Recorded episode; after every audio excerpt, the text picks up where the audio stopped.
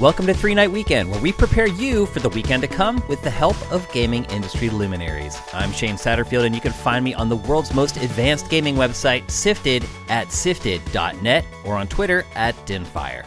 If you want to support the show, head to patreon.com slash sifted. The show goes live every Friday for our patrons and the following Monday for everyone else. This week, we're talking with Victor Lucas. He launched his first gaming website in 1995 and his first gaming TV show in 1997, before moving on to networks like G4 and syndication all across North America. And he did it all from the Great White North in Canada. He's a pioneer and a trailblazer who has managed to stay relevant for decades. All right, here we are with the person I consider the godfather of video game television, Victor Lucas. Now, you've not just done this in the US, you're actually from Canada, which makes what you've done throughout your career even more amazing. Victor, welcome to Three Night Weekend.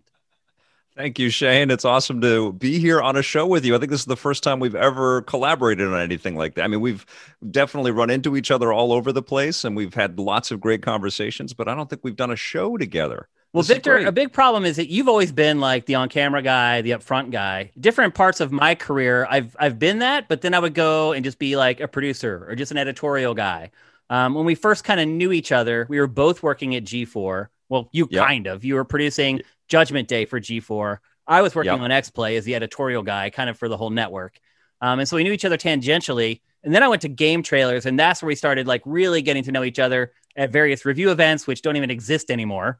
Um, yeah. But all the big games, you and I would get together after we play it and have a drink and just kind of sit and talk about the industry, things that were going on, particularly related to sort of television, gaming television, and video yes. production inside yep. uh, the industry. Because that's a thing that you and I have always had in common from day one. So, being from Canada, um, yep.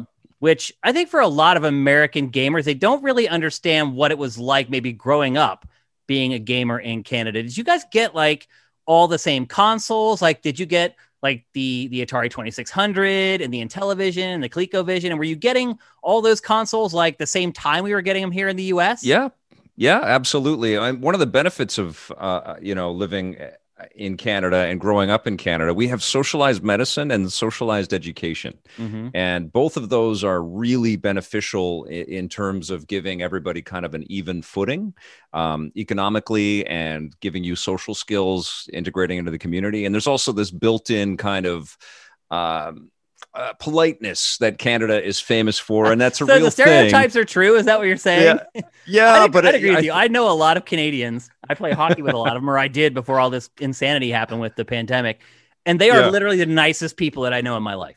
I mean, it, yeah.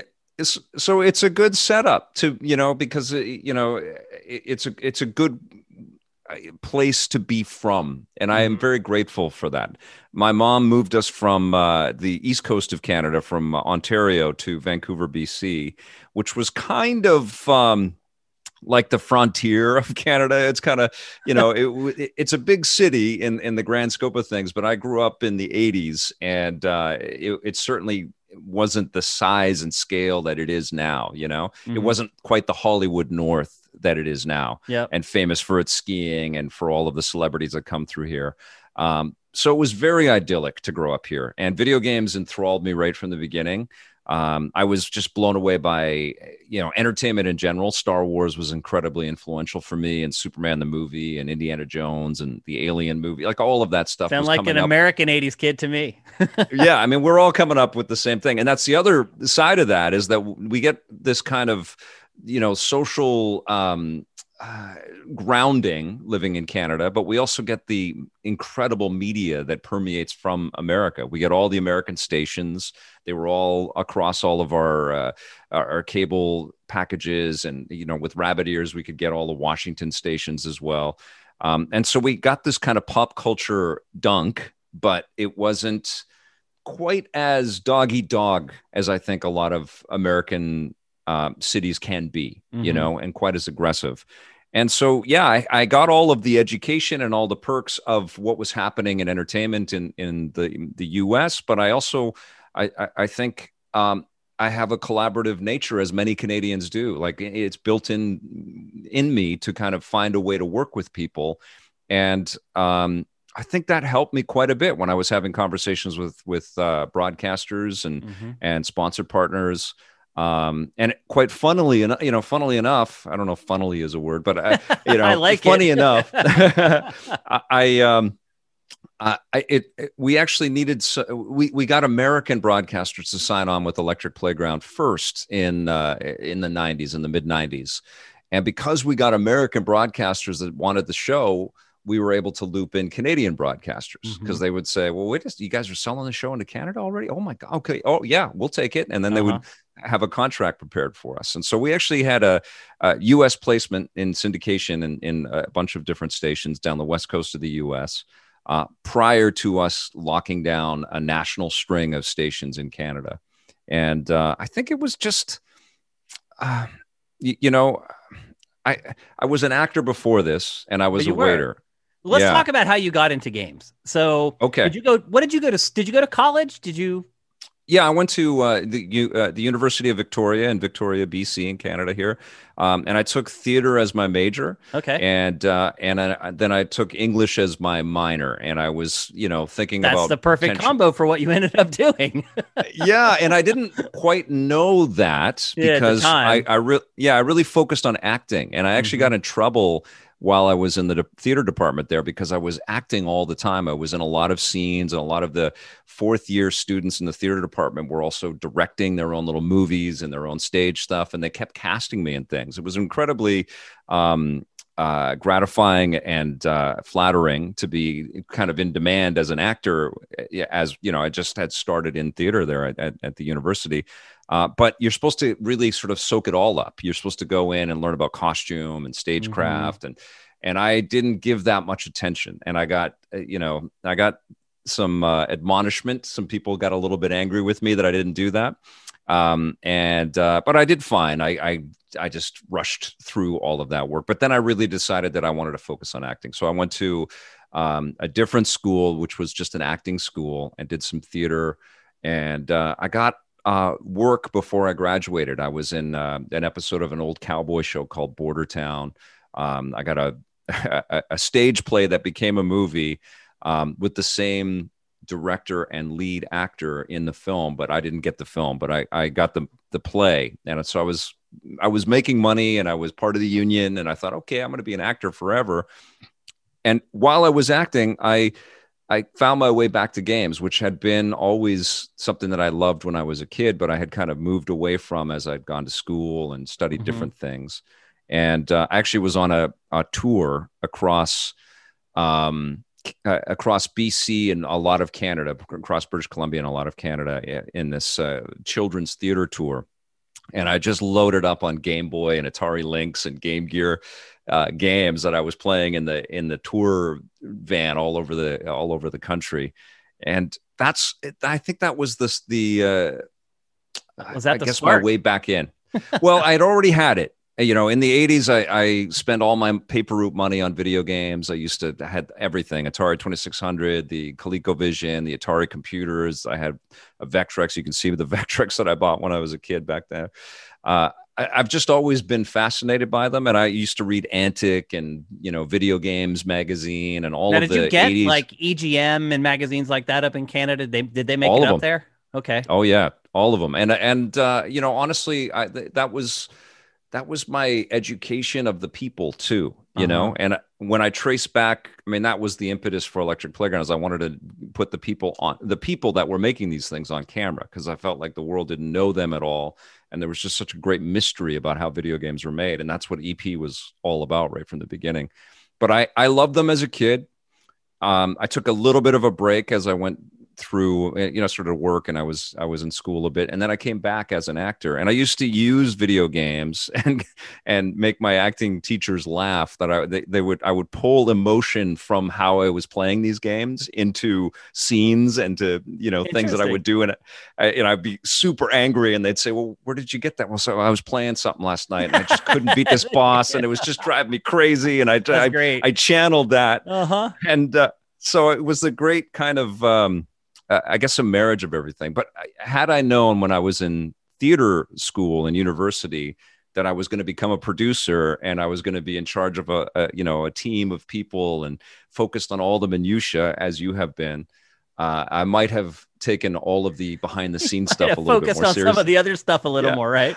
And and you know what's funny is I made a, a, a conscious decision to kind of move away from acting after speaking with a lot of um, you know veteran actors that I became friends with. It's a great community, mm-hmm. but they talked about being vagabonds and never having a home and always right. traveling, mm-hmm. and I, mm-hmm. that just seemed like oh that's going to be nerve wracking. And of course I ended up traveling six months out of the year for Electric Playground. but at least we're always going to like San Francisco and LA or whatever. No, I mean one of the beautiful things we went all over the damn world. My wife and I got married in uh, in Venice, Italy, because we wow. were traveling to uh, uh, to Europe for uh, Assassin's you know, Creed or whatever. Yeah. well, actually, we well, back then it was probably spent, something else, but Oh, yeah, we spent the money to to get out there. You know, it was mm-hmm. part of the production budget on on the show. We wanted to go where stuff was made, so we would go to Guildford and talk to Peter Molyneux, and oh, you. Uh, you know, and and we visited David Cage. I forget the name of his company. The uh, you, you know, I mean, it's not fair to say it was just LA and San Francisco because in the early part of my career, I literally traveled the world. All yeah, you're Europe, everywhere. All over. Yeah, I was in Montreal all the time. I was in Montreal as often as I was. Everybody in, in was. Montreal yeah, it's as far away as any place. You know, it's it's yeah. it's a long distance away from Vancouver. Uh, and I loved all of that. I mean, that, and I still do. You know, it's it's an incredible privilege to it is uh, yeah. fly to Japan and interview developers. And it and did wear me out after people. a while. I did it like hardcore, like the first three yep. years of my career, where I was because the guys who were my senior, they had already burned out on it, and so yeah. they're like, "Here's the new guy who hasn't been everywhere f- five or ten times already, and he probably wants yeah. to go. To, and they were right. I did want to go to all those places. Oh, you have to, yes. And so you know, going the first time I ever went to Europe, it was for work. I was like, wow, I'm in freaking London because I'm working at GameSpot. You know, it's it takes a while for it to wear off, but after a while, it does. I think eventually start to wear off. Well, and, well you tell me if this was true for you. Isn't it a, a, total treat to share that with people that you hire? Right? And oh, absolutely. You, to be able to pass it down. Oppor- yeah, yeah, it's amazing. And but I didn't. Then you do I, get you know, some people of... who don't want to do it, who are like homebodies, and they hate it.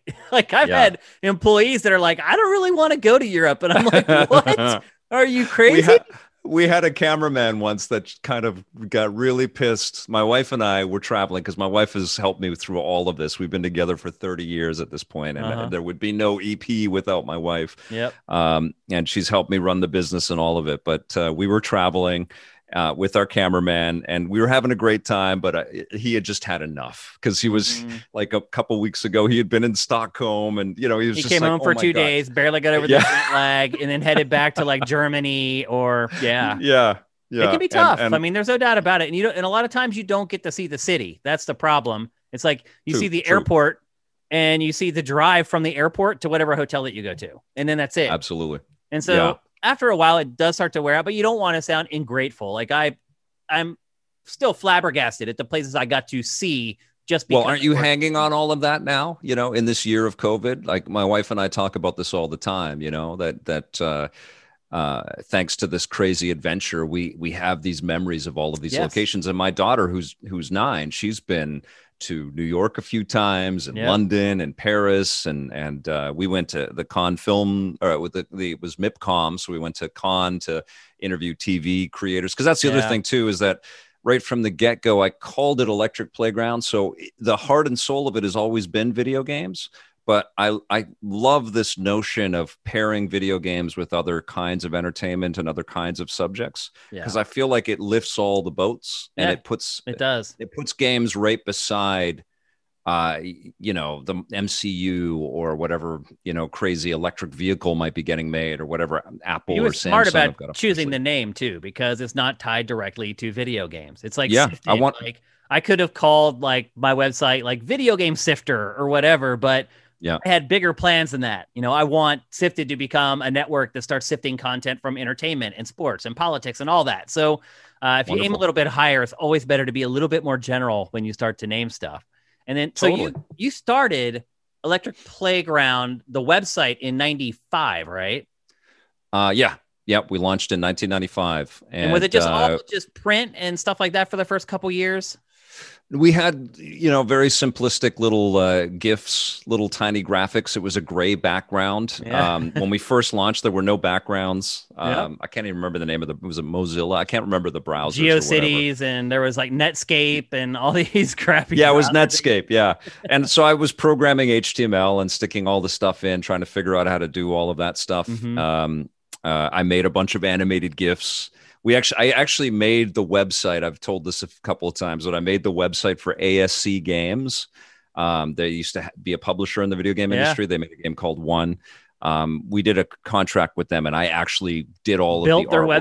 website. i built their website yeah which you know i didn't i wasn't a programmer i didn't have like training Dreamweaver and a dream. yeah there were no dreamweavers back then it was all from just I, I built my first site Yeah. in 97 with Dreamweaver.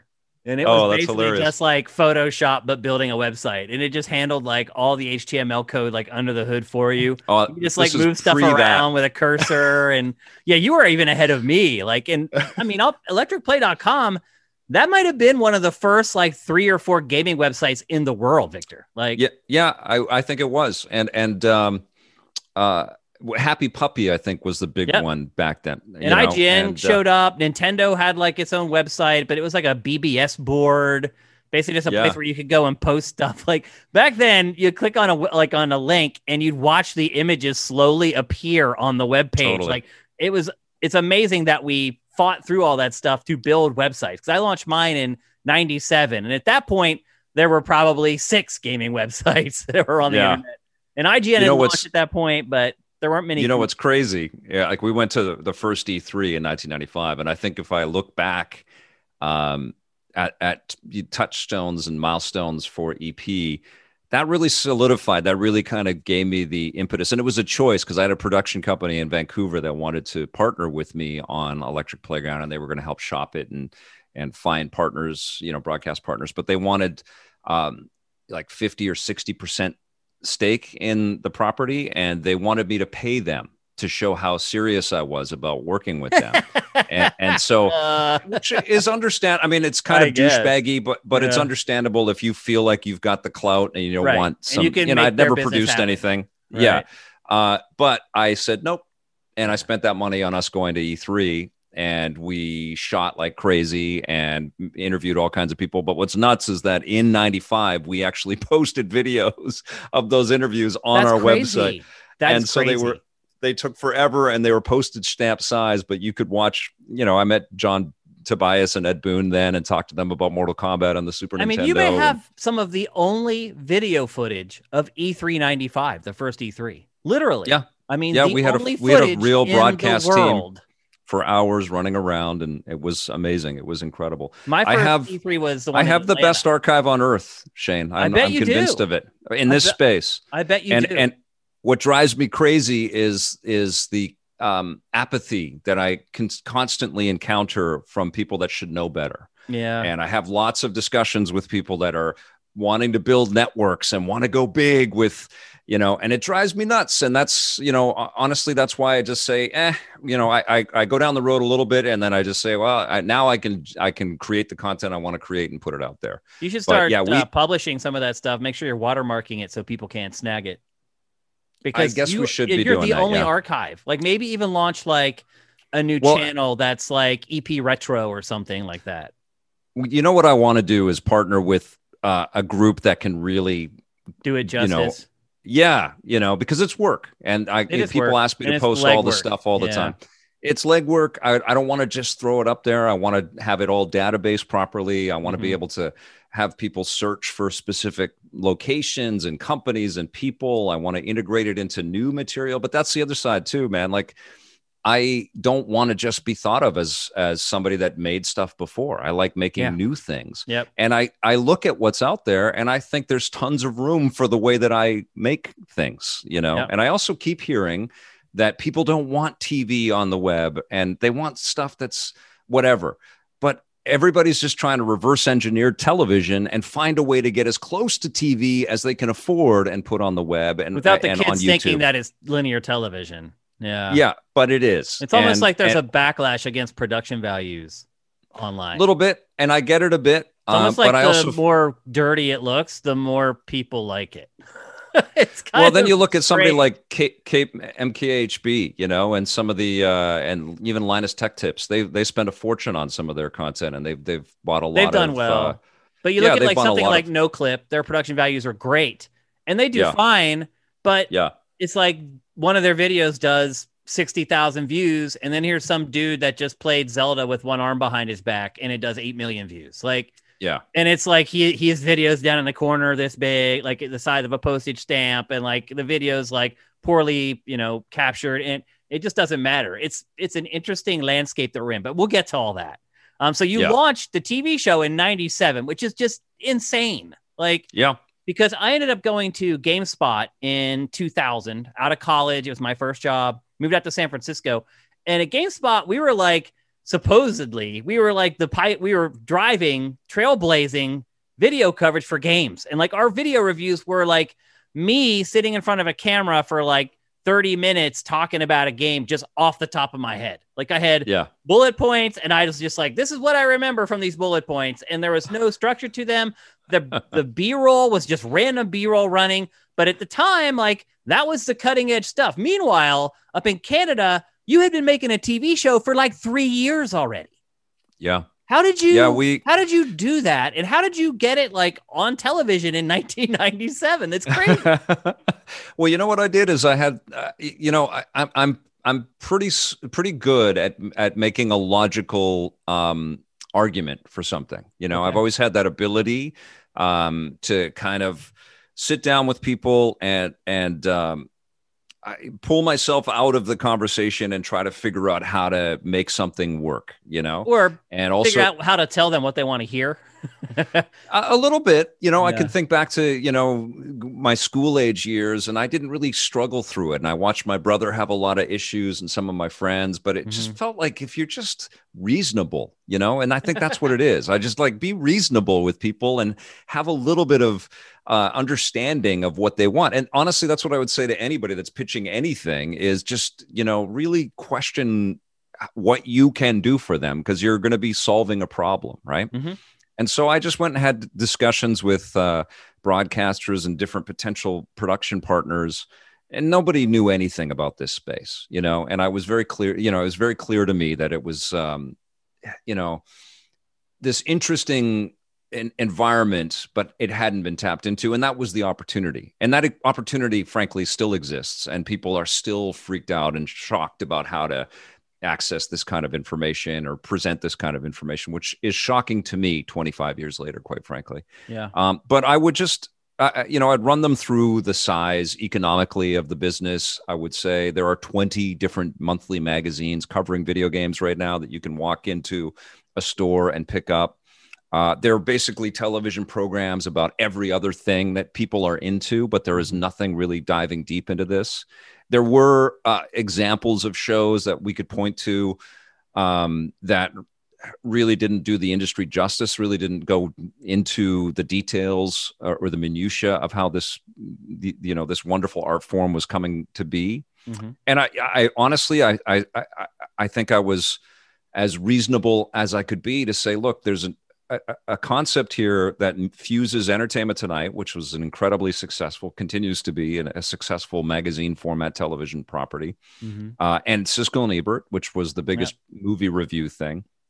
Let's fuse those things into a program that takes people inside the world of games and objectively um, and honestly and and uh, uh, from from an entertaining crazy, Vic, perspective. because at that point, 1997, the Yeah. PlayStation had just launched, so Well, we hadn't. That's had what I was using.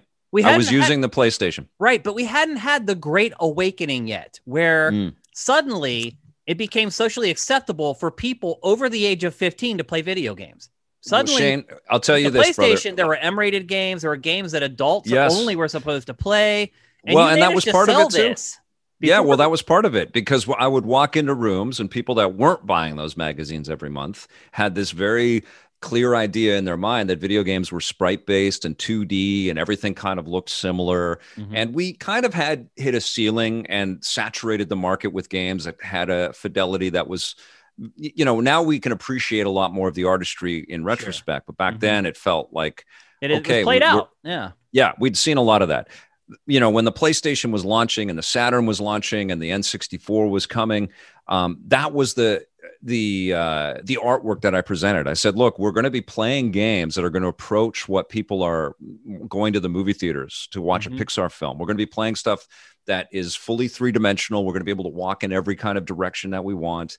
We're going to have all kinds of new mobility, and there's going to be a real artistry to the stories that they're going to tell. There should be television programming that uh, works with this footage and these people and presents these stories. And people heard that and they saw the numbers and they saw the magazine covers and all of that information. They they liked the brand. They like they they liked the pitch. They liked the people that I was presenting them, and uh, and we were able to do it. And our batting it's average crazy. was pretty pretty good. you know, we, we not only were able to bring in broadcasters, but also sponsors, which were incredibly important back then as oh, well. Yeah. And and uh, what was cool, one of our stations was KBHK in San Francisco, and I still have the the TV guide. Uh, it has Drew Carey on the cover. He was doing the Drew Carey show of the first episode when it aired in that market, and it awesome. rated really well, and they were wow. very happy with it. And I feel like the uh, uh, which it was like a UPN affiliate back then, uh-huh. but I uh-huh. feel like a lot of the te- the uh, video game industry tuned in because we'd already been on the road, we'd already been shooting well, a lot of stuff. Be because we... right around then, 1999, 2000, you have the launch of Tech TV, which yep. and you have GameSpot TV, which is a TV style show uh, being produced at Ziff Davis, and then you yep. have sort of really the the the real birth of the big websites of GameSpot of IGN, um, and then you finally have on Tech TV the first, I would argue, the first real U.S. based gaming TV show, which is Extended Play with Adam Sessler as the host. Yep. Um, and that's when everything kind of broke. But that's 2000 in the US. You were doing this in 1997, Vic. Like that's amazing, man. Like I don't know if you even really understand how big of a deal it is what you did. Um, uh, uh well, I, I, did, and I do, uh, but I feel like I did what I was supposed to do. You know, yeah. I remember it was a natural progression st- for you because you started so damn early in '95. Yeah, like, yeah, man, and two years to get this going. Like, man, I'm dragging my feet here. And oh, and, and, honestly, like, I didn't go to high school reunions. I stopped talking about this thing. Like, it, yeah. for me, it took forever for the concept to go. Mm-hmm. And honestly, I was I was in my 20s. I was like 27 and and I was really worried about being a, a, guy that wanted to act and was still in uh, waitering you know not that either of those professions or those pursuits are are something to be ashamed of but right, i right. really i wanted to have you know some control over what my future and my destiny was going to be and so yeah. i wrote down a, a, hundred different ideas for businesses and what i came back to was that there is an absence here for programming that would have because i used to watch this terrible show in canada called video and arcade top 10 which was basically an infomercial for whatever Nintendo was hawking, mm-hmm. uh, you know, that month.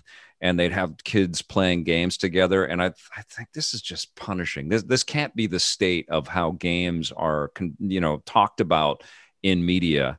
And I knew that that absence was an opportunity, and so um, yeah, it, it was a, it was a from my perspective, it was a long pursuit. I was in the in the restaurant. Game Informer did an article on us in like 1996 on the on the on the demo that we had put together and I'd posted it up on the bulletin board in our restaurant and and uh, like I, I was spending all my time and all my money on trying to and while my wife paid the bills and just took care of everything I was mm-hmm. trying to do everything I could to make this thing a reality and it finally did become that in 1997 and it felt I remember walking home because I didn't make any money. It took it took many seasons of the show before I actually started to make any money of uh, you know, any real money. Yeah. Um, but uh, I remember walking home in when the show had aired, and I walked from downtown and I crossed a bridge to go home to where where I lived, and I was just crossing uh, the bridge, and I just looked around the city, and I went, "Holy shit, man! I." I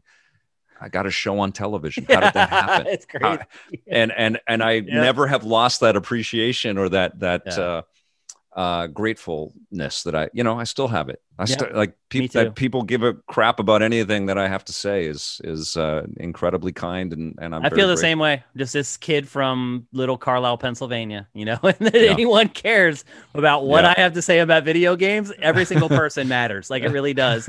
And then from from there, you started built electric playground became big and it kept running and then you kind you had a section inside the show called reviews on the run um, yep. and then you kind of broke that out into its own show which yep. then was picked up by g4 and renamed to judgment day um, there's a huge, there's a big story in there, and I, you know, I hate to you, you, take so much of the time here. I feel like talk about me. There's so much to the, talk about. I mean, that's why we're here. We're here to talk about you. Well, this is a crazy story. Okay. So before G4, we had a great partnership with Discovery Science. And that was a, a, a, a relationship that we built through a um, initial pitch meeting at the NATPE television show, mm-hmm. which is honestly where I secured um, a, a couple of other broadcasters as well. It's a big convention where, you know, it's like E3 for TV shows and um, we had met with Discovery, and they really liked the the pitch, and they thought, okay, well, here's a cool slant for a show that's going to take people into the fusion of science and art, which fits within within the purview of this science kind of brand that they had. Mm-hmm. And it took a little bit of going back and forth. It took about a year to put that deal together, but we launched on on Discovery Science in 2001, and this is when Discovery was really you know branching out. They had the military channel, a bunch of other things. Yep. We did some stuff with the military channel too, um, but um, uh, they really liked EP. They thought it was a really fun show. They played it Friday nights, and uh, uh, we had good viewership. I, that was when I actually they focus tested the show, and they wanted me to be in the show more, which is something mm-hmm. that I hadn't really considered for myself. I really thought that the stars were the the the uh, developers that we were interviewing. And yeah, we had Tommy Tallarico on the show a few weeks ago, and he mentioned that he had to drag you out in front of yeah. the camera. Yeah, well, I got the focus test from from the network, and Tommy totally agreed with it. And and so in season six, which was our first season, I'm not in the up until then, I'm not in the show all that much. But then in season seven, I started co-hosting with Tommy because people like the repartee and the yeah. and the the back and forth that we. You guys have. are a great combo. You were the I love working guy with him. to Tommy's yeah. we both we both love working with each other. We we know our roles are are we know what our roles are and we know what our you know our true identities are in that space. And what was I, that like working other. with Tommy? Because and I talked to Tommy about this as well, and we already got his perspective on it. But what was it like? Because I was working editorial at G4 on yeah. XPlay, and I shared this with Tommy as well. A lot of times I was getting blamed for Tommy's reviews. Um, oh. I was the visible editorial person working at G4, and a lot of people just assumed that his opinions were a part of XPlay or a part of G4 in general. And so a oh, lot oh, of times hilarious. we had to answer for his reviews and his review scores, which, you know, I think some people would say we're kind of out there compared to what people were seeing on XPlay or they were seeing on GameSpot or IGN at the time. He had his yeah. own way of looking at games. And I think that's what made the show work with because you were sort of the more traditional guy who looked at games yep. the same way that XPlay did or GameSpot or IGN. Tommy was kind of the guy who just kind of looked at a game and was like, I like that or I don't like it. And just kind of had more more knee jerk reactions maybe to games than more of a thoughtful reaction. What was that like kind of working with with someone else who had such differing opinions than you on games? Well, it's it's a bunch of things. Um, first of all, it was uh, frustrating and maddening sometimes, just yeah. working with because you, you know, can see it. You would re- let it go on camera. And I think that's what made the show great was watching your yeah. reaction sometimes to his opinions on games that you obviously were not in agreement with. But here's what I understood then, and more. Um, uh, and and more uh, understand more fully now is that Tommy had this uh, really cool perspective on the way that he looked at video games because he made them uh-huh. And he did he didn't make that he didn't review the game with any kind of sense of awe. You know, yeah. there was no there was not this extra layer of like, oh, the magic is here. Right. He always reviewed them with a real understanding of the mechanics that and the and the uh, the know-how that went into them and so uh-huh. none of the stuff that i think can cloud us as journalists and as just as fans people that have never made games but love them uh-huh. uh, he didn't have that he had the insider's perspective on that but I also really understood and appreciated that there are a lot of people that play games um, casually and they play them to escape stuff for a little while. They don't play 80 hours of a JRPG. They they they wouldn't suffer the intricacies of Knights of the Old Republic.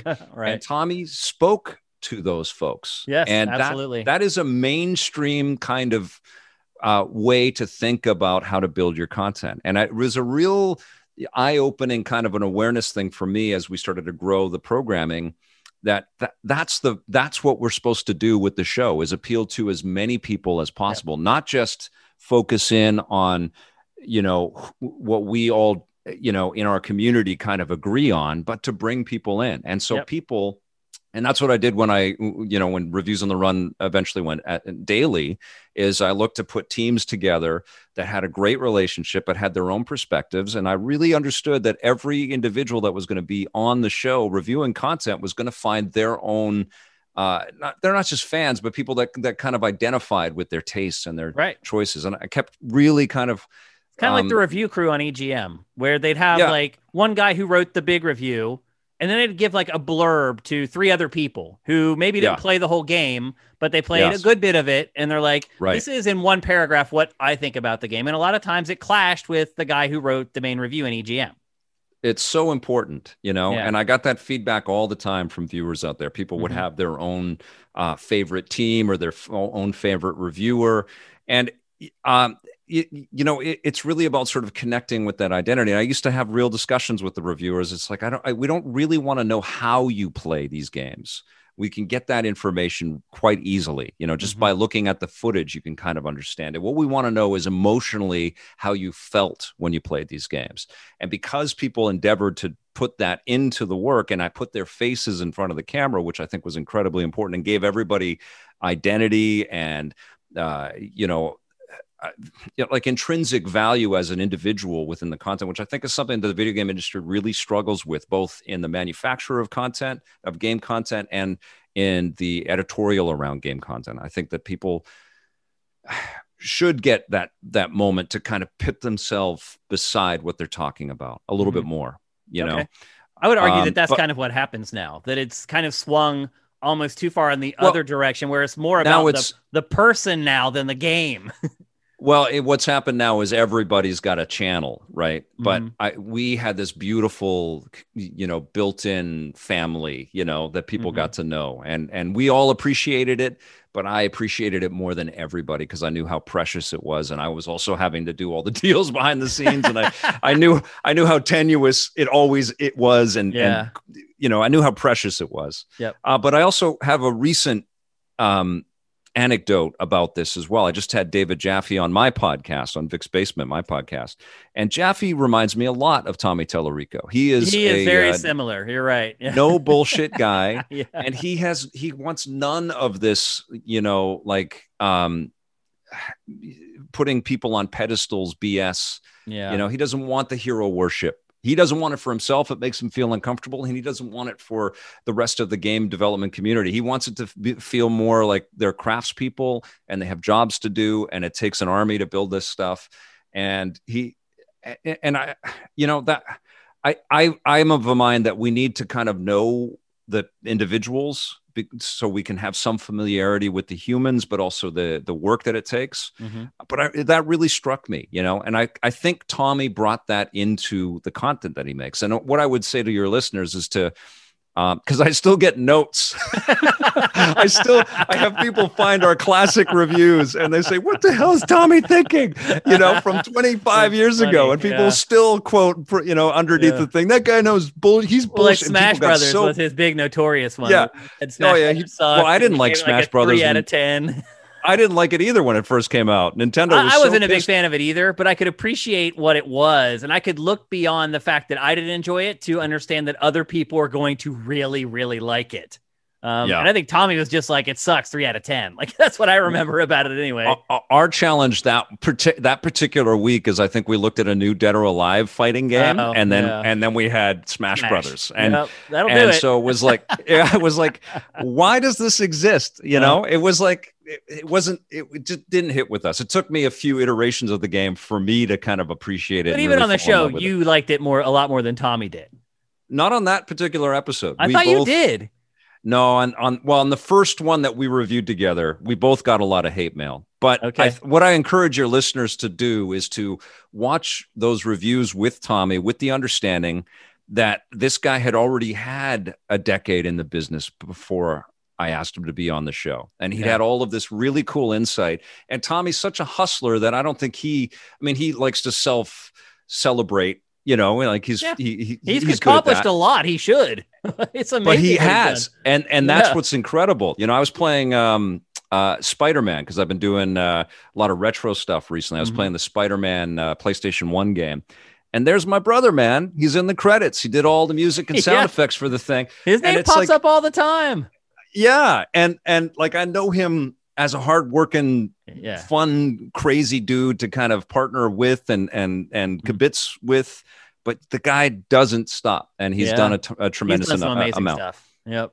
yeah Absolutely. but let me let me talk about the uh, reviews on the run story because what happened with Judgment Day is uh, uh, so Discovery Science really dug EP, Uh-huh. and so I went out there in August. I went out to Maryland in August of uh, 2001, and I met with executives from all of their digital networks. It was me and a room filled with um, you know production people that were in charge of all the networks, and I pitched them reviews on the run as a half hour show. We were going to take it out of EP. So back in 2001, we kind of had the idea because we knew people really liked that as a Mhm. segment.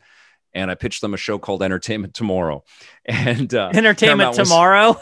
yeah, and, and Paramount, Not Paramount tonight. was Tomorrow. yeah, yeah. Well, and it's it, it's funny because EP Daily really became it was it, what Entertainment Tomorrow was as a pitch is what EP Daily really evolved into, and when, when we went daily in 2008. Um, but Discovery loved it. They loved the pitch. They loved the proposal, and I had a verbal green light. And so in August of uh, 2001, I went home. We were going to have three half hour shows with Discovery Science. We were going to own Friday nights. It was going to be our production company just cranking on all of these shows. Big deal. And it was, it was amazing. And then 9 11 happened and everything changed. Yeah. The content in our seventh season had to be really adapted for this very sensitive, obviously sensitive marketplace out there. The viewership didn't want to see buildings exploding, and we know, were launching in video then, games. and we couldn't show people shooting guns. Yeah, We were supposed So- to make a video game show without showing guns being fired.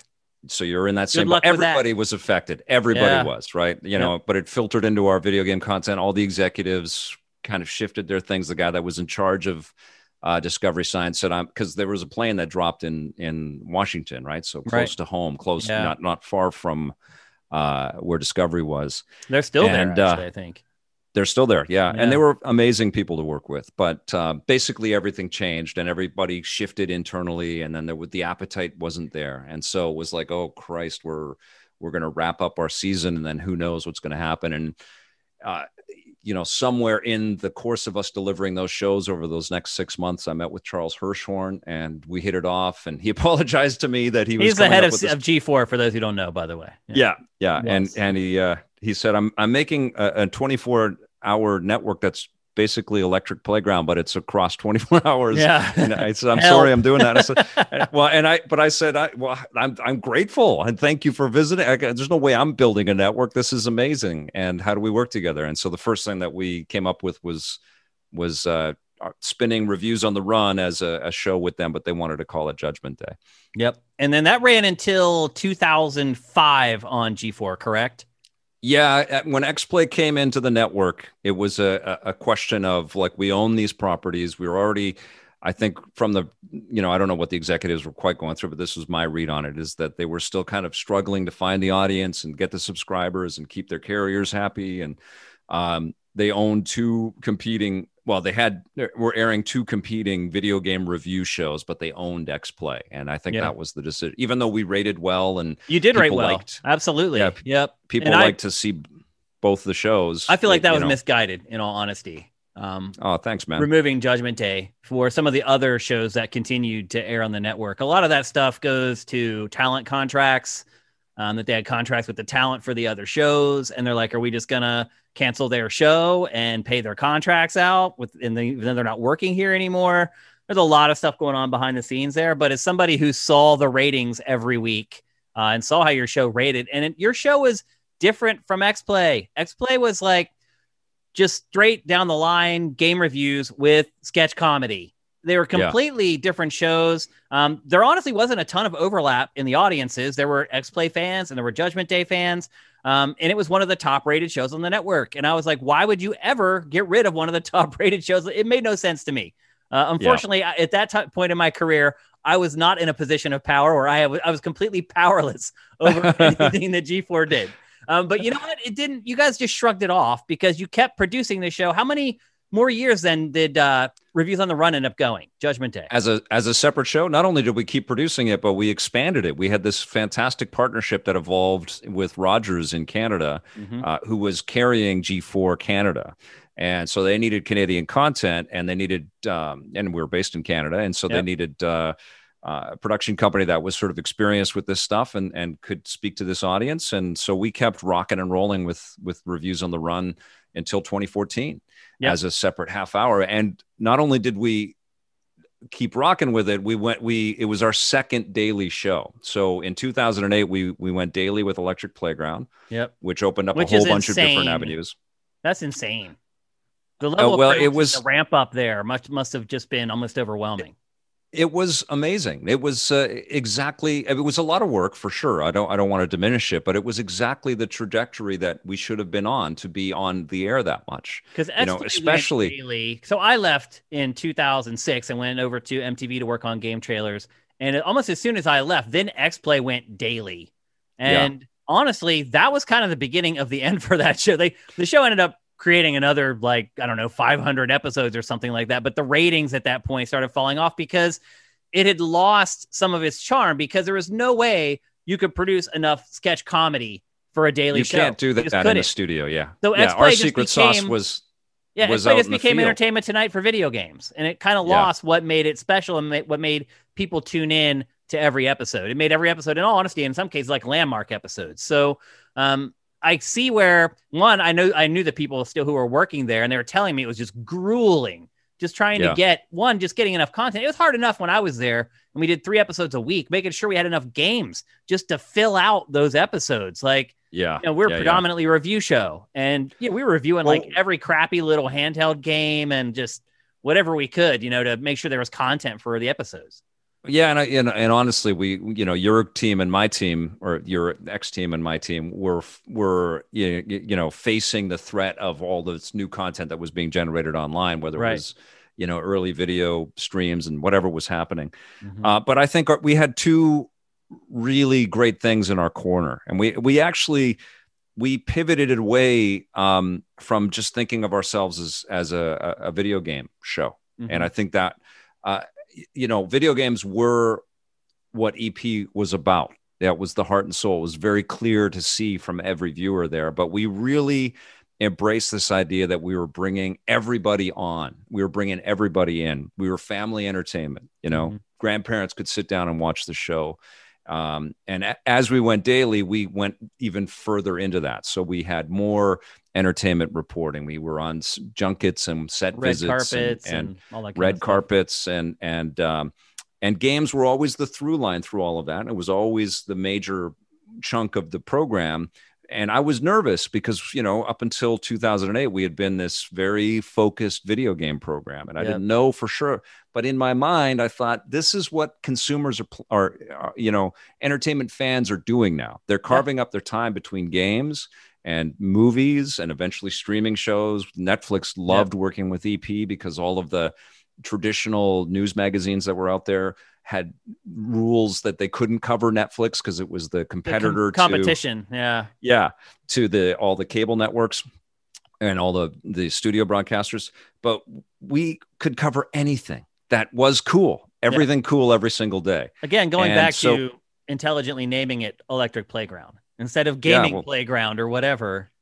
And and honestly, I called it that because I, I in my mind thought one day maybe we'll have a location, we'll have a physical space where people will come and and uh, um, you know they'll play and they'll learn about the business and we'll you know and I just mm-hmm. thought that would be a great space. Yeah, smart. Know? Yeah. Was that the height of your business as far as electric playground, as far as number of employees, budget, all that kind of stuff?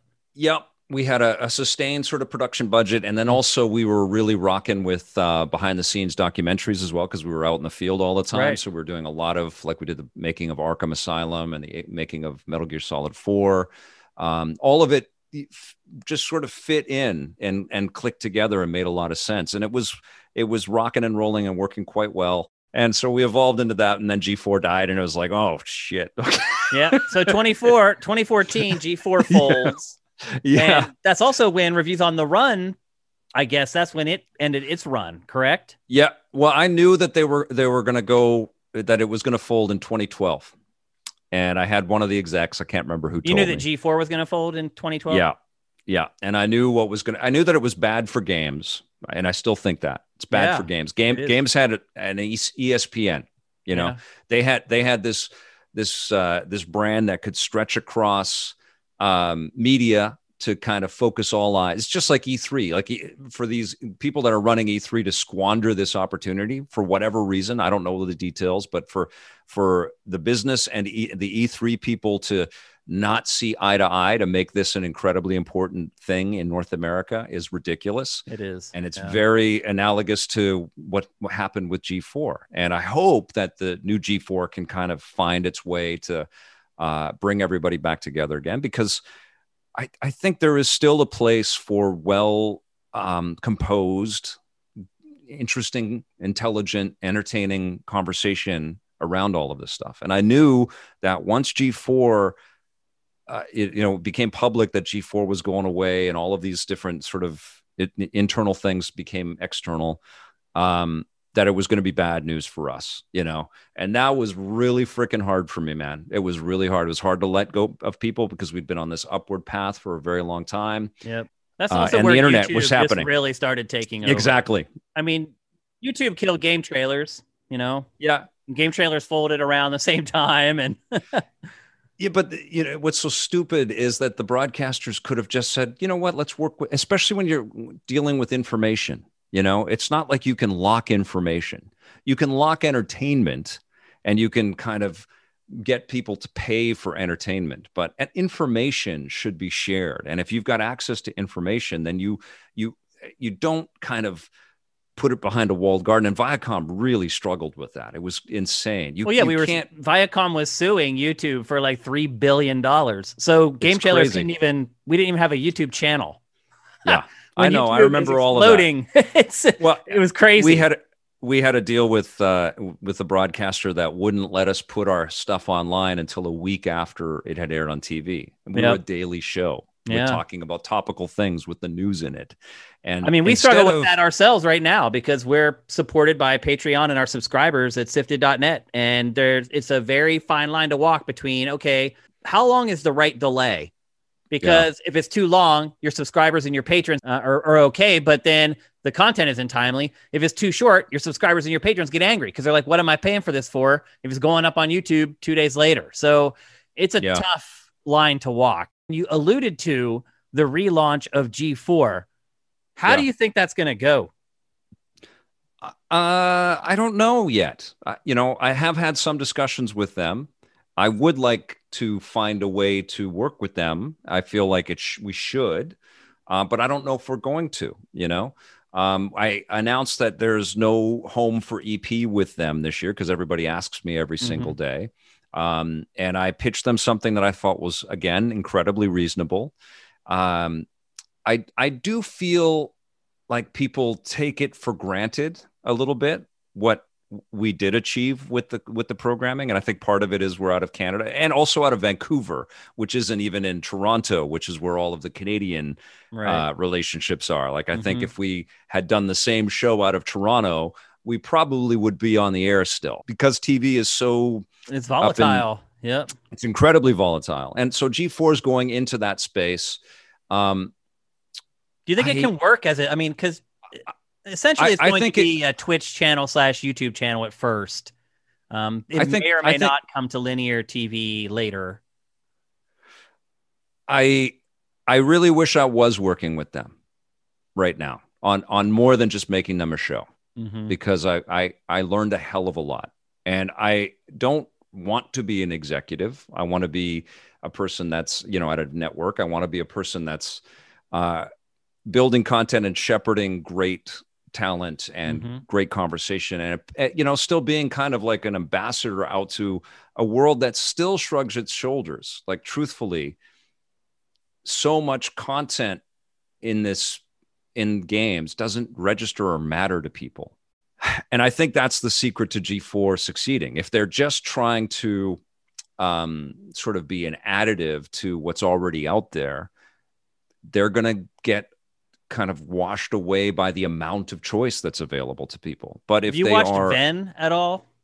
I did, and I felt like there's a couple of mis- I, I don't want to throw anybody because it's hard, and everybody's trying Well, to it's a figure small it out. and make- industry, and, I can also Yeah. understand where you may want to work with them someday. So you don't want to be too critical about them. But do you think mean, Venn the- is the blueprint for success for G4? Maybe that's a good way to phrase it. No, and, and I Yeah. think part of it is the pandemic. I think the the the struggle to launch a network during a pandemic when people can't really get together Mhm. is really hard.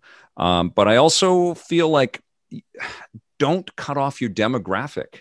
Don't cut it off. And I felt like that's what G4 was doing, quite frankly, in, in the initial run, you know, especially in retrospect. Mhm. Like, when you it- say cut off your demo, do you think Venn was aiming too young? Yeah, I mean they're they're looking for this, and and I worry that G4 might be doing this too. This kind of sweet spot where they're hip and cool, and they know they, they're really smart, and they get all of this, and they love it, and they're they're pure, you know, as Mhm. opposed to like fuck, let everybody in on the boat, you know, let everybody in. Do you don't- think don't- that maybe part of it is just? I think maybe TV execs believe that no one wants to see older folks like us on television or in this Well, type of an- content. That that's endemic across media in general, but um, the truth of it is is that the the, the But they're forgetting demo- that a lot of gamers are our age, right? well and it's it's not even gamers man like like it was a profound thing to go from a cable network which is where we we sort of grew to and even in canada we were on the space channel here and we were on mtv canada and and uh, uh, g4 canada Mhm. but then to flip the dial and then we were on low you, you know regular broadcast stations that you didn't even need a cable Yeah, Connection to rabbit watch. ears. Yeah, and we were on every night at 11 o'clock against the local news in, in all of the cities across the country it was every day so it was a very profound thing for me to have this kind of awareness from a certain crowd to walking down the street anywhere in vancouver or calgary or toronto or whatever and every age knew who i was. If you're not creating content in that direction and you have the budget and the people and the and and uh, the resources to do that and you're just trying to you know get the hit people that like a twitch stream you I think you're good gonna- luck with that. you're going to be in Yeah. trouble you're Well, I think be if in you're trouble if you're aiming for linear television, which I don't even know if that's really the right decision for the new G4 or Venn. Um, I don't know if that's the right decision for any production at this point is to aim for linear television, even though the profit margins there are much bigger um, than they are Yeah. in digital. But so you're saying that maybe these shows should try, should try to be a little more casual and appeal to a wider market. If, i don't think you don't you don't put labels on it you just make Yeah. content that's that's good you know But the, any- the like- problem, Victor, is that there's so much content out there now. It's like when we, when I was working on X Play and you were working on Judgment Day at G4, there weren't Yeah. that many options, as particularly for content around games that had a big budget and was really polished. Now, yes you know, a kid with a couple thousand dollars, he can produce stuff that looks real good, man. He can get his monthly like oh yeah Adobe sure. You- Premiere subscription, and, and he you can have make to stuff that, factor looks that good into your as what we budget Yeah, it's you have to factor that into your budgets but what isn't being made are very quick and easy to digest um, especially in this space magazine shows that really don't waste people's time and give them a lot to kind of chew on and uh, give people a lot of entry points in to be entertained and surprised and that's the secret i keep hearing people don't want to watch tv on the internet and, or on youtube Mhm. I think they really do, and I think you know NBC is proof in is proof positive of that. NBC's been making a fortune with their YouTube videos that they post on there, whether it's SNL clips or the uh, MSNBC clips or whatever. Um, and that's just YouTube, right? Like uh, people have unlimited choice, so uh, don't give them, th- don't reflect that back.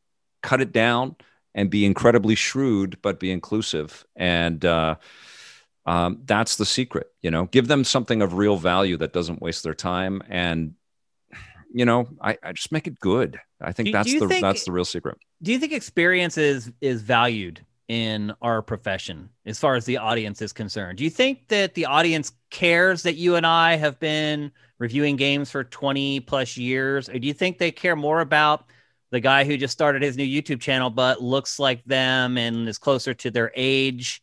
Um, I think I think all of that is true. Because you don't um, get a, it doesn't seem like there's a Siskel and Ebert for video games, is what I'm getting at. Like it doesn't seem like there's a a thirst for that type of content like there is for other entertainment well, mediums. Take, it, it, would take um, either a very well put together partnership from the get go, where everything was kind of shared uh, in that re- relationship and that partnership, um, and whatever kind of production elements were put into place, if that was all fr- thinking like that, um, and getting to a point of making content to uh, appeal to a lot of people. So it'd be a, a road to go down. Um, and YouTube and Twitch don't really engender that. You know, I think a lot of the teams that exist in that space that maybe have Patreon deals and things like that come from television or some kind of team based narrative in terms of, uh, um, you know, showing people how to do this with a collective. You know, you look at Kinda Funny or easy allies, and there's a few other groups out there that have figured out how to, uh, uh, all leave together and start something fresh. And those kind of reflect a little bit in that venue. So um, I think there is an appetite for that real discussion.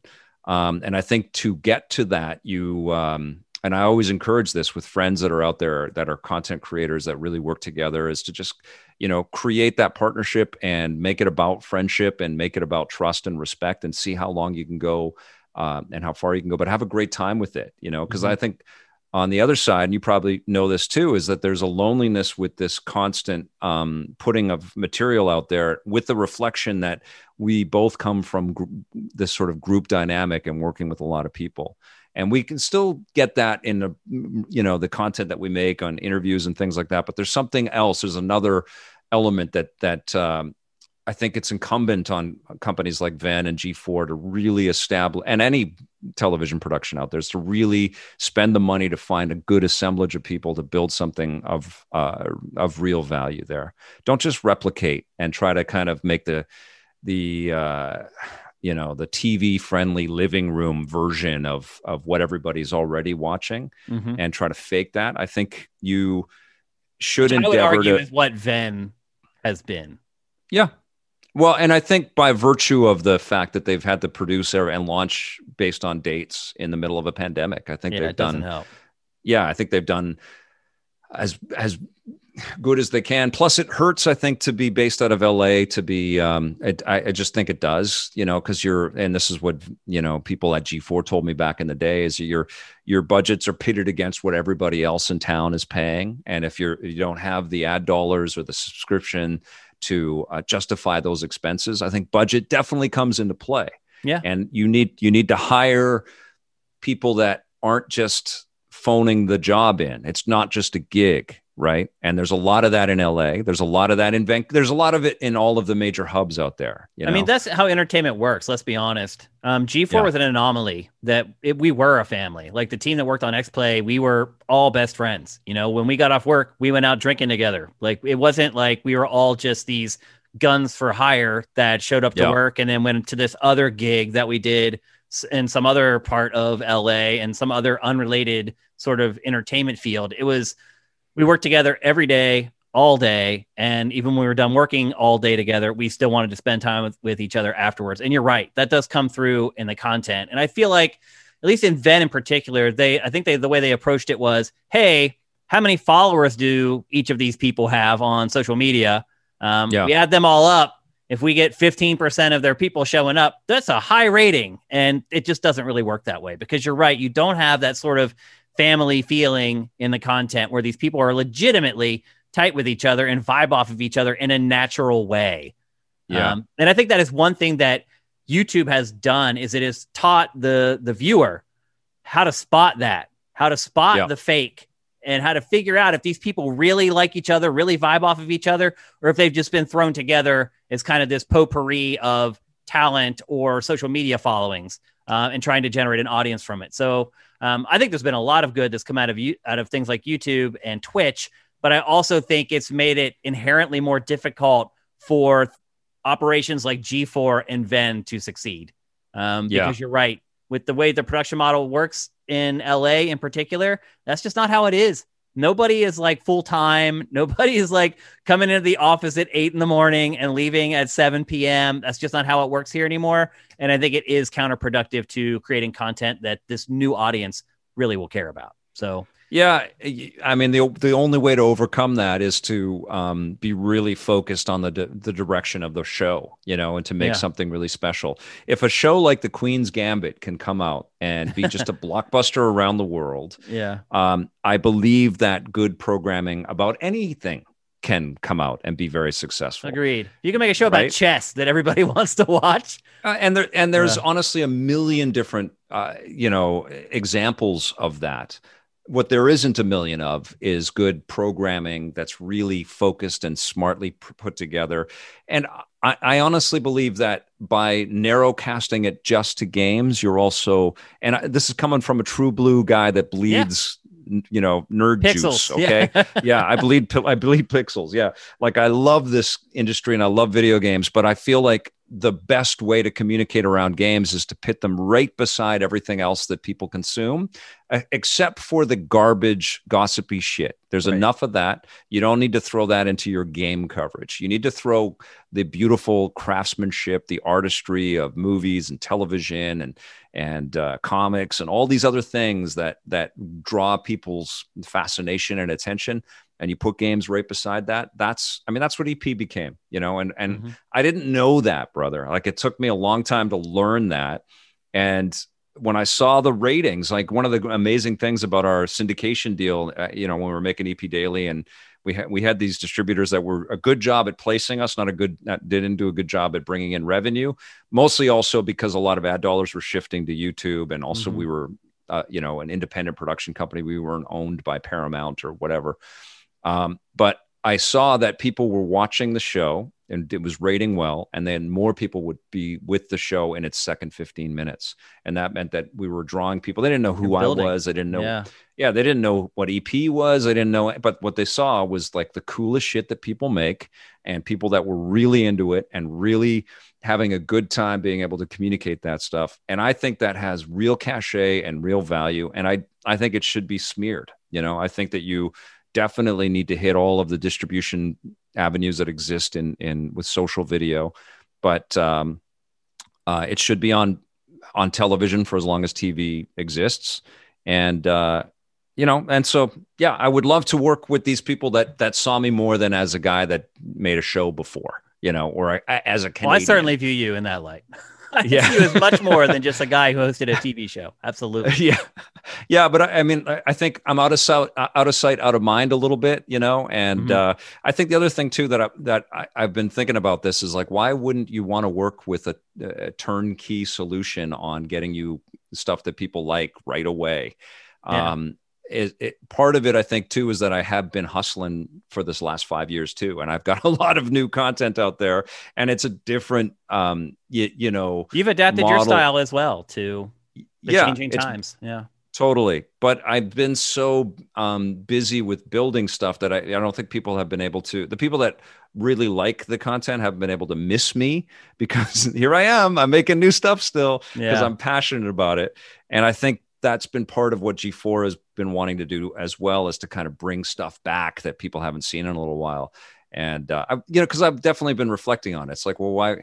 I, they have their own things that are going on, which I, I don't envy. You know, it's not I just wonder to- how long that build all this. nostalgia play will sustain is my big question. It's like the first Well, week, exactly. sure. Hey, here's Kevin and maybe Olivia doing Attack of the Show again. Hey, here's Adam doing X Play again. But ultimately, it's going to be the shows that bring them back again for week two and week three and on and on and on. So, And the the only you know I saw this with X Play a little bit too, especially as it went daily, is that there was a lot of uh, what was the rumor site? Right now it's Reset Era, but what was it back then? NeoGaf back then. Yeah, there was a.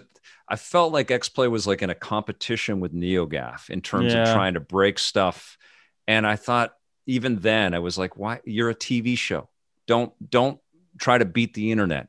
Make Well, I think show." they saw internet video kind of eating their lunch at that. And they were trying to figure out a way to sort of stem the tide and be relevant. And I think that's why they went daily in the first place was because yeah. they're like, we can't compete with these guys if we're only doing three shows a week because this stuff is happening at a breakneck pace now. And so I understood why they did it, but I do agree that I think the approach was maybe a little little off.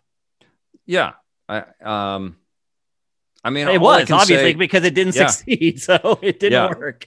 Yeah, yeah. Uh, you know, I I think we there were other things that that factored into what happened with us because Rogers was very happy with the programming as well, but they spent billions of dollars on hockey rights mm. for broadcast right around the time that. Uh, we actually had a this is so funny we had an ep radio running. We had a a minute uh, spot on the radio every day talking about some of the cool things that we were covering in the show and I got a call one day from the radio station saying, "Yeah, we we, we need to get that minute back from you guys because we got to put a hockey minute into, into I mean, show."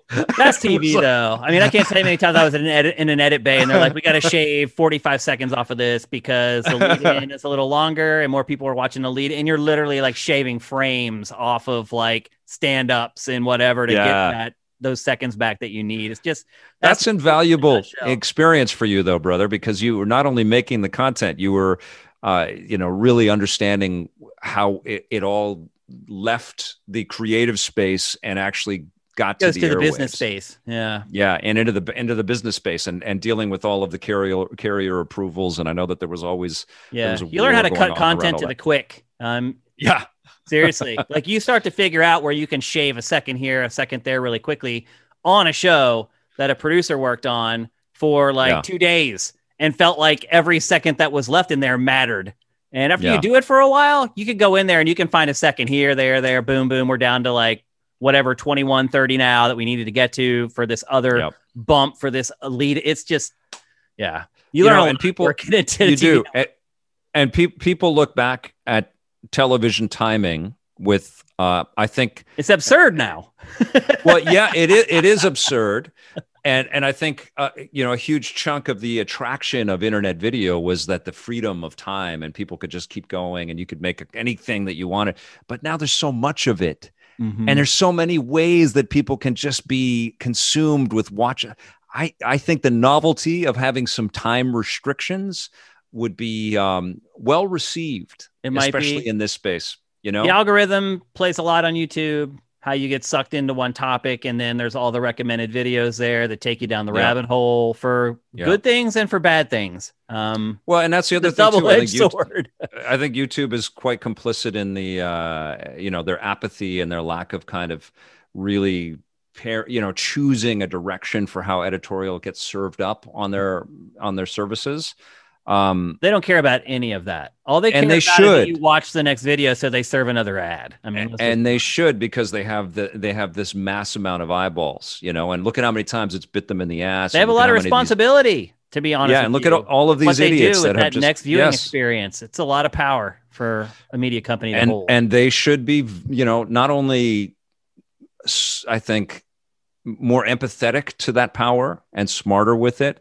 um, but they should be working with these content creators to help them make their best stuff as well, not yep. just in terms of how it's going to monetize best. Yep. You know, but also like re- bring real value into a viewer's experience with all of this. You know, Agreed. like they are making so much money that they should not be apathetic about it. They should be very um, uh, proactive, very proactive and yeah. smart, and and they should be arbiters. They should be like they, they should be tastemakers in a way, you know, and pick pick the right. They want everything and, to be automated though. You know, they don't want to have to pay human beings to do anything there. That's just the way it I mean, that's the way a lot of companies are, you know. It's, it's very demographic content. democratic. Like, yeah. It's very I mean it some people don't want human beings doing this stuff because they're like, oh, well, what does that person believe? Are they gonna, you know, impart their beliefs into how they're doing the job? Like it's it's such a slippery slope anymore. Um, letting humans do anything. It's like everybody wants robots to do stuff now. well, because they're like, if great... you have a human do it, then their biases come into play, and we don't want uh, that. So that's my great fear with all of this automation. Uh, it, you know, are we going to end up? It's it's robots making games for robots. Is that what this is all going to lead? it's possible. and then making TV shows hosted by robots for robots. it is possible. Uh, it does feel sometimes like we're headed in that direction. That's for sure. Well, look, even with our open format, we do eventually have to close out the show, and to close yeah. out every episode of Three Night Weekend, we ask every guest, what are they playing? What are they watching? And what are they drinking this weekend? Oh, okay. Um, oh man, I can't pronounce the whiskey. I was drinking Robert Burns whiskey. Um, okay. My wife and I are big fans of Outlander, and every episode of Outlander they have a wee dram, and uh, and we love Scotland. We've been to Scotland a few times, and we okay. love it over there. And there's actually a new show with the guy from Outlander. Two two of the stars from Outlander they tour through Scotland, and so that's become a bit of a weekly tradition. We'll sit down and have uh, we we just got this new scotch that I can't even pronounce, but Robert Burns whiskey I can, and it's very it's very nice. In terms of games that I'm playing, um, I'm playing Cyber Shadow like crazy uh, on the Nintendo Switch. That's going to be the probably the next thing that I actually put some thoughts in into a video and review. Uh, I've been playing the Neo Geo Pocket Color, uh, and um, uh, I'm going to be downloading Monster Hunter Rise right now. Uh, so yeah, I'm always you know, there's always a bunch of games in rotation. And what was the last one? What are you watching this weekend? What am I watching? Uh, Falcon and the Winter Soldier. Absolutely love it. And I guess Men in Kilts is the uh, is the show that I watch with my wife. Great. And Vic, where can people find you? Where can they find you on Twitter, your YouTube channel, all that sort of stuff? Uh, okay, well, on Twitter, it's Victor underscore Lucas. And on uh, YouTube, our, our YouTube channel is uh, e- uh, EPN TV. So it's youtube.com slash EPN TV and our uh, show and you know electric playground info page is epn.tv all right victor i literally could have talked to you about the industry for another like two hours. I really could. It's always fascinating to speak with you about this because your experience is so vast and so varied but uh, unfortunately we have to close it out. But thank you so much for joining us and uh, we really appreciate it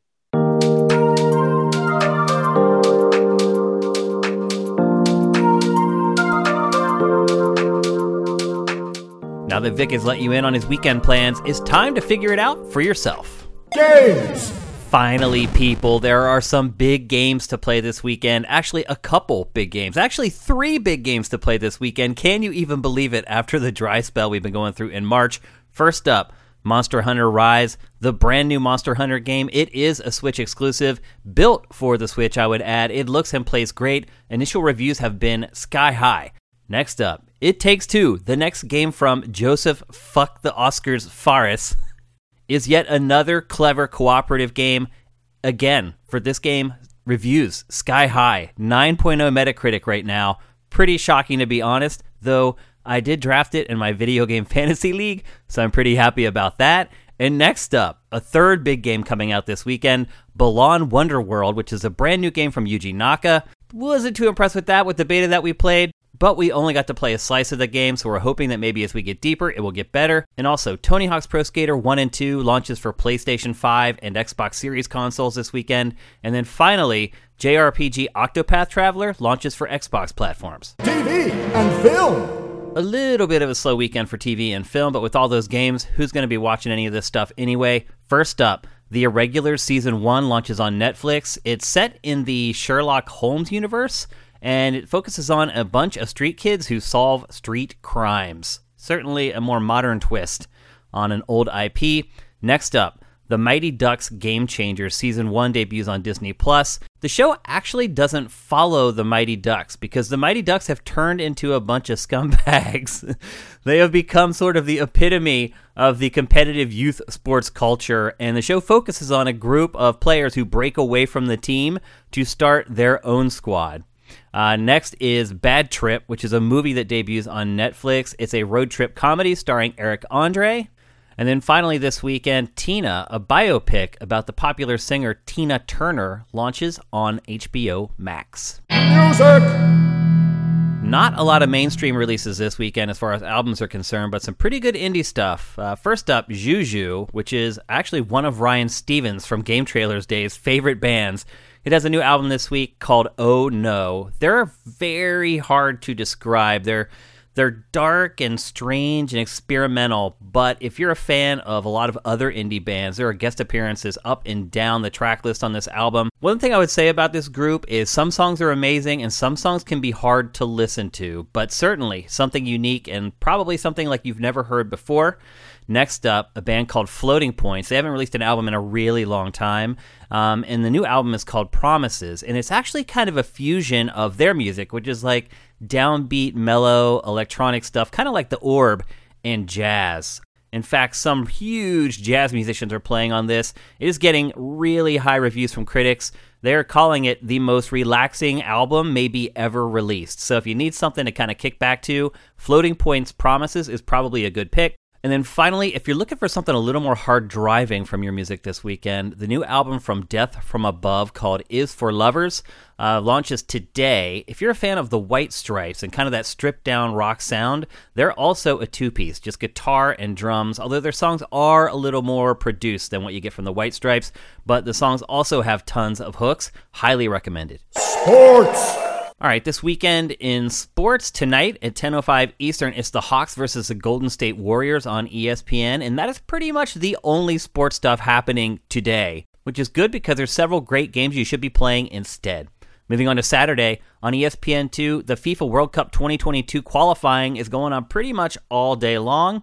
Uh, just a little preview of what you're going to get here in a couple years at the next World Cup. Uh, then March Madness kicks up once again on CBS and TBS. It's been an interesting tournament. Uh, a lot of the big schools have been eliminated already. Uh, I think it just goes to show that the way the season was this year, the conference tournaments and the regular season really wasn't a great determinant on which of the teams were the best across the entire NCAA. And then if you're into hockey and bad hockey, the uh, NHL Network has two back-to-back games that are set in basically the Canadian division, uh, which is the Northern Division. At 7 p.m., the Leafs take on the Oilers, uh, and then right after that, the Flames take on the Jets. Moving on to Sunday, more March Madness on CBS and TBS, and then at noon, the Rangers take on the Capitals on NBC if you want to watch some hockey. And then at 3 p.m. on NBC, the WGC Dell Technologies Match Play Finals. If you want to watch some golf, it's happening then. And then the Devils take on the Bruins at 5:30 p.m. on NBCSN if you want to cap the night with some more pucks. And then at 6 p.m. and 9 p.m. on Fox Sports 1, it's the 2021 CONCACAF Olympic Qualifying Championship. Esports. Not a bad weekend for esports. In fact, it's a big weekend for Rocket League. There are three major tournaments within RLCS going down across the weekend. And then Rainbow Six Siege, the North American League uh, that unites the U.S. and Canada, is happening, and that's a $125,000 purse. And then lastly, the Overwatch Contenders Season 1, which is kind of like the B League, the first cut below uh, the best players, is happening this weekend. But the purse isn't really second layer. The purse for this tournament is 175K. Big money in esports, man.